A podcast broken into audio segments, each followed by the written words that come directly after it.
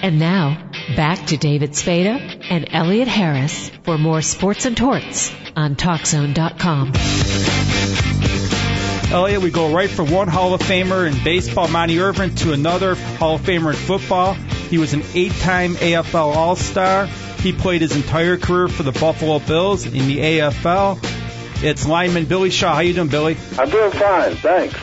I look at these numbers here. Eight-time AFL All-Star. You block for some great runners. One of them, Cookie Gilchrist. I mean, you block for two phenomenal quarterbacks back in the day, and Jack Kemp and Daryle Lamonica. I mean, if it wasn't for you, they wouldn't have the stats they would. Well, well, thank you. But there, there were some other offensive linemen that were mighty good on that line. Yeah, you overlooked uh, OJ. My last year was his first year, so I, you know, I did get to block for some great guys. Cookie Gilchrist was probably the best football player I ever played with. Not the best athlete, but what a great football player he was. Well, he used to do the the place kicking, right? He did some, uh, and it was in a pinch, but uh, he did. Uh, 1962, uh, he um, he kicked for us. Uh, he was a tough guy. You don't want to mess around with him because he stood up for his principles.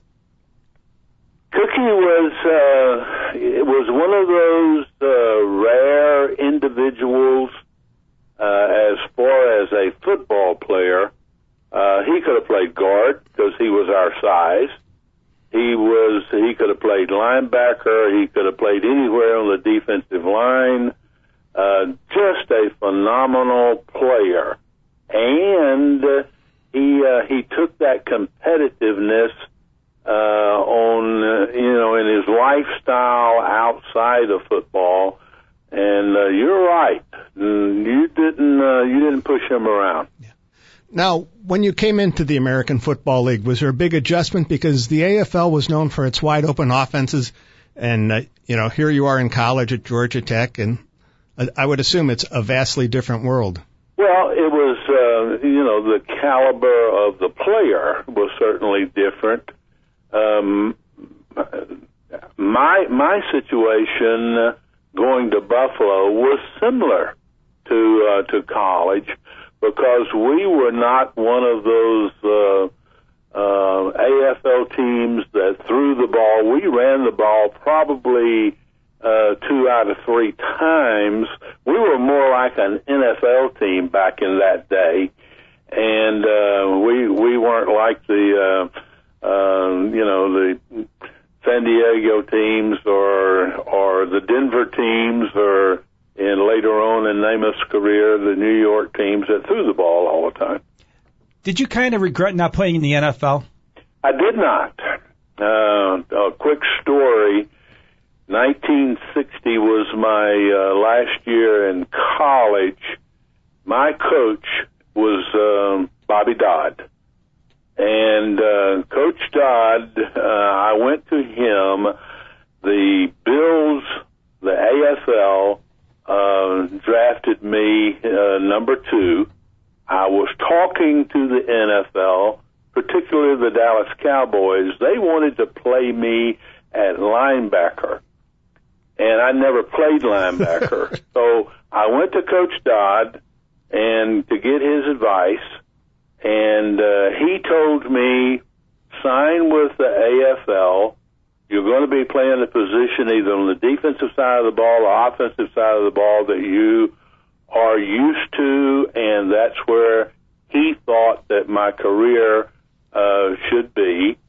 And uh, I actually signed with the AFL before the NFL draft. Now, the Dallas Cowboys went ahead and drafted me anyway.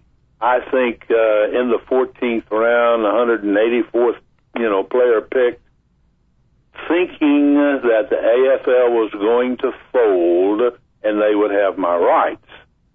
But I never, ever, never, ever looked back. I enjoyed, uh, um, you know, playing in the AFL, and and as time went on, the teams got better, the league got better, and um, I just enjoyed it.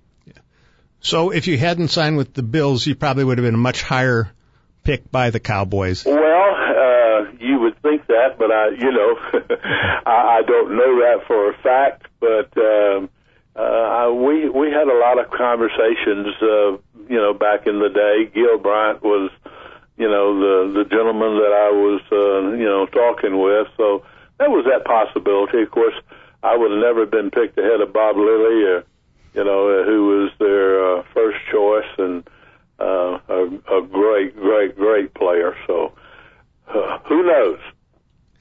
Now, in the huddle, Hmm? Ja- with Jack Kemp as quarterback, could you tell that this man someday would become a politician? Well, not only in the huddle because he took command. You uh, you didn't cough or you didn't sneeze in that huddle.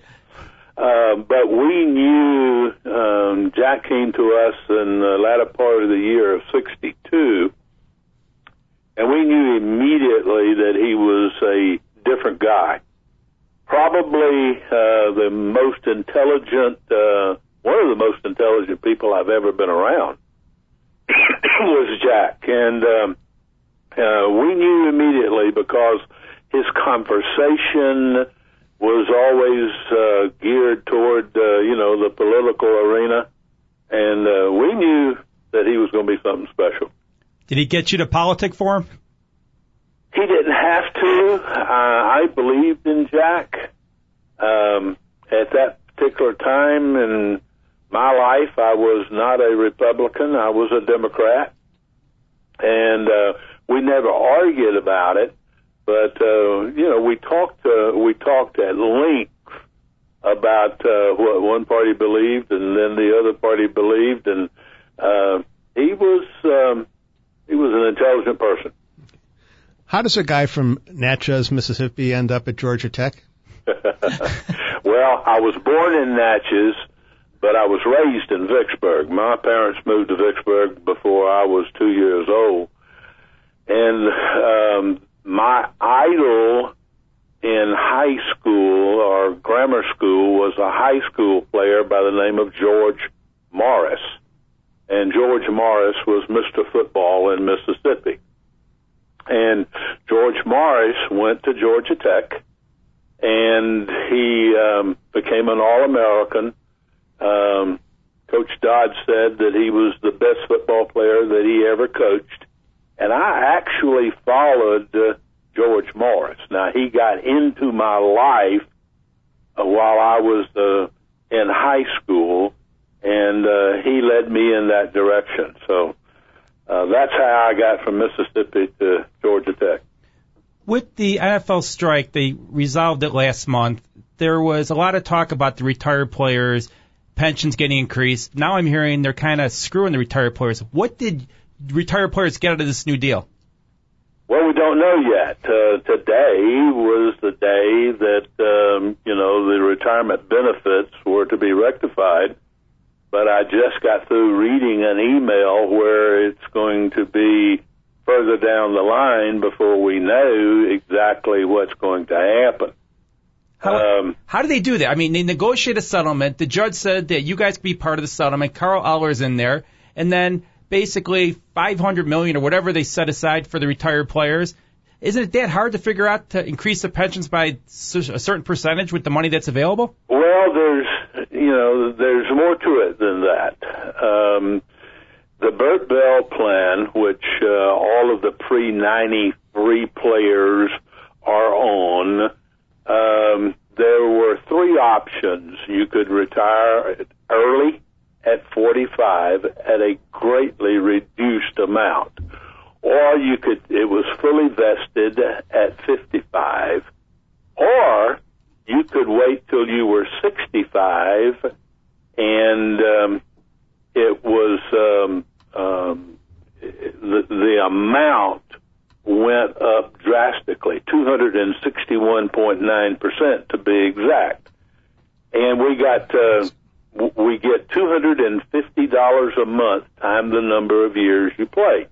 So if you took it at 55 uh, $250 times 10 is um, what uh, 2250 bucks well if you wait till you're 65 that number is right at 6000 if you took it at 45, and I think the I think the amount was 45 percent of, you know, it was less. Uh, it was right around a thousand dollars. But and and a vast number of the guys took it at 45. They took spousal option, Social Security option. So the numbers that you are seeing published, like $400 a month or $500 a month, is a result of taking it early. but they convinced a lot of the players to take it early because they said, listen, you're not going to be around at 55. Take the money now. Well, that did happen. That did happen, but um, uh, that's uh, that's your decision. You know, at that point in time. Personally, on on I took it at 65 because um, you know I was 'Cause you're a smart man. I was in business, and I my definition of the word pension was something that I need when I quit working. So I need to maximize it if I possibly can, and I did that with Social Security and with my NFL pension. Now, you're, as you said, your last season was O.J. Simpson's first. OJ's, uh huh. That that didn't couldn't keep you around for another couple seasons. You say all I got to do is just hit the guy on the other side of the line, and he's through the hole, and I look like a really good offensive lineman. Well, it just wasn't that simple. you, you mentioned uh, Natchez, Mississippi, and I had uh, bought a business with my dad uh, after my first year of ball, and it was in Natchez.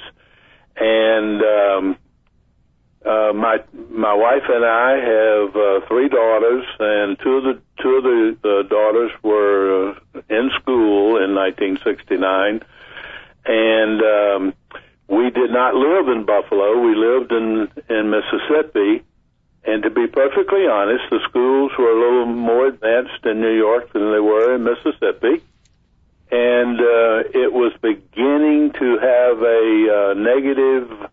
Um, outlook on on my children. So the wife and I decided that we weren't going to let football abuse us, and we weren't going to abuse football by playing a couple, two or three more years just for a paycheck. So uh, we uh, we retired on that principle. Thank you so much for your time, Billy. It was a pleasure talking to Well, you. Well, thank you. I really enjoyed your insight into the pension, the bills. I mean, I learned a lot of stuff today I didn't even know. Everything. Thanks. Good, good. Have a great day. You, You too. That was NFL Hall of Famer Billy Shaw. Another great show today. I mean, Monte Irvin, 92 years old. He talked like he was 50. He was on the ball. And I mean, I He was about, better than some 40 year olds I know. exactly. I don't want to name names. David Spada. No. He, he knows a lot more than me. Again, Monte Irvin, Billy Shaw, and Laria Daniels. Very good. You see, my Polish is getting better. Again, thanks for listening to Sports and Torts. I'm David Spada with Elliot Harris. I want to thank our producer, Dave Olson, and stay tuned next week for another great show.